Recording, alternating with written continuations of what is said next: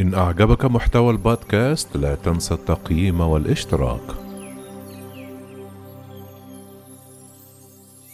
العثور على أكبر مدينة أثرية حتى الآن بمدينة الأقصر تحت اسم إشراقة أتون.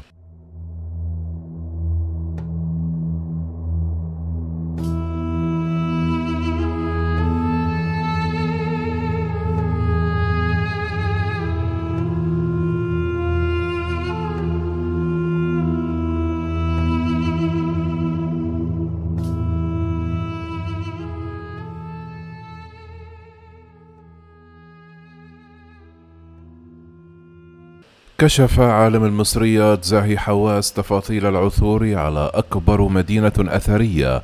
عثر عليها حتى الآن بمدينة الأقصر تعود لتاريخ مصر القديمة تحت اسم إشراقة أتون. وقال زاهي حواس في تصريحات أن العثور على المدينة جاء عن طريق الصدفة إذ كان الهدف من البعثة الأثرية التي يقودها البحث عن معبد توت عنخ آمون مؤكدا أنه فوجئ بهذا الاكتشاف المهم. وأضاف عالم المصريات أن المدينة المكتشفة تعد أكبر مدينة أثرية عثر عليها حتى الآن في مصر موضحا أنه تم العثور حتى الآن على ربعها فقط أي بمساحة نصف كيلو متر مربع. وبحسب زاهي حواس تتكون مدينة إشراقة أتون من ثلاثة أحياء سكنية وصناعية وتجارية ضخمة جدا ولكل حي مدخله الخاص. وتم العثور على مناطق لحفظ اللحوم المجففة ومنطقة أخرى لصناعة الطوب اللبن وأخرى للأحذية كما عثر على منطقة لصناعة المجوهرات.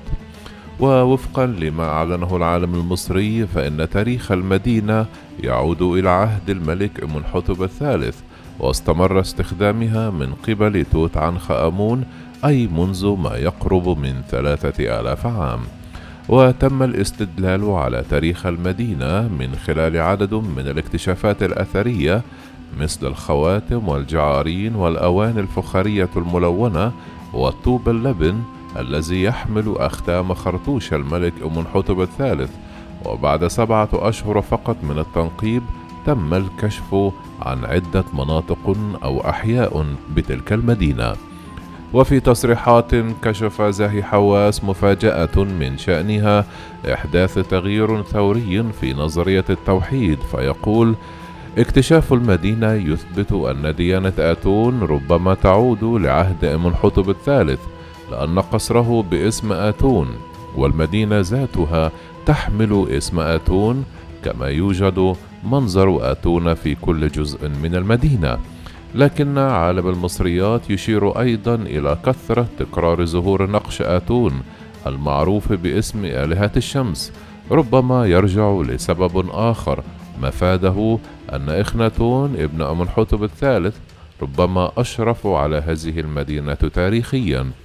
ويؤكد زاهي حواس أن الكشف سيعطي صورة أكثر وضوحا لشكل الحياة اليومية في مصر القديمة إضافة إلى فهم أعمق لديانة آتون وتاريخها. كما أعلن زاهي حواس الخميس أيضا تفاصيل الكشف الأثري إذ قال أن البعثة عثرت في الجزء الجنوبي من المدينة على المخبز الذي يحتوي على أماكن إعداد الطعام كاملة مع الأفران وأواني التخزين الفخارية موضحا أن تلك المنطقة كانت تخدم عددا كبيرا من العمال والموظفين. وكشفت البعثة الأثرية عن تفاصيل الحي الإداري والسكني الذي عثر على أجزاء منه تضم وحدات كبيرة جيدة التنظيم. أما المنطقة الثالثة فهي ورشة العمل حيث تضم إحدى جهاتها منطقة إنتاج طوب اللبن المستخدم لبناء المعابد والملحقات ويحتوي الطوب على أختام تحمل خرطوش الملك أمنحتب الثالث نبت مع رع وتم اكتشاف عدد كبير من قوالب الصب الخاصة بإنتاج التمائم والعناصر الزخرفية الدقيقة وهذا دليل آخر على النشاط الواسع في المدينة لإنتاج زخارف كل من المعابد والمقابر. كما عصرت البعثة في جميع أنحاء مناطق الحفائر على عديد من الأدوات المستخدمة في النشاط الصناعي مثل أعمال الغزل والنسيج كما تم اكتشاف ركام المعادن والزجاج لكن المنطقة الرئيسية لمثل هذا النشاط لم يتم اكتشافها بعد. وتم العثور أيضا على دفينتين غير مألوفتين لبقرة أو ثور داخل إحدى الغرف وما زال البحث جاريا لتحديد طبيعتها والغرض من هذه الدفنات. تجدر بالإشارة إلى أن أعمال التنقيب بدأت في سبتمبر من عام 2020 وبعد أسابيع بدأت تشكيلات من الطوب اللبن بالظهور في جميع الاتجاهات لتتبدل المدينة الأثرية في حالة جيدة من الحفظ بجدران شبه مكتملة وغرف مليئة بأدوات الحياة اليومية. وقد بقيت الطبقات الأثرية على حالها منذ آلاف السنين.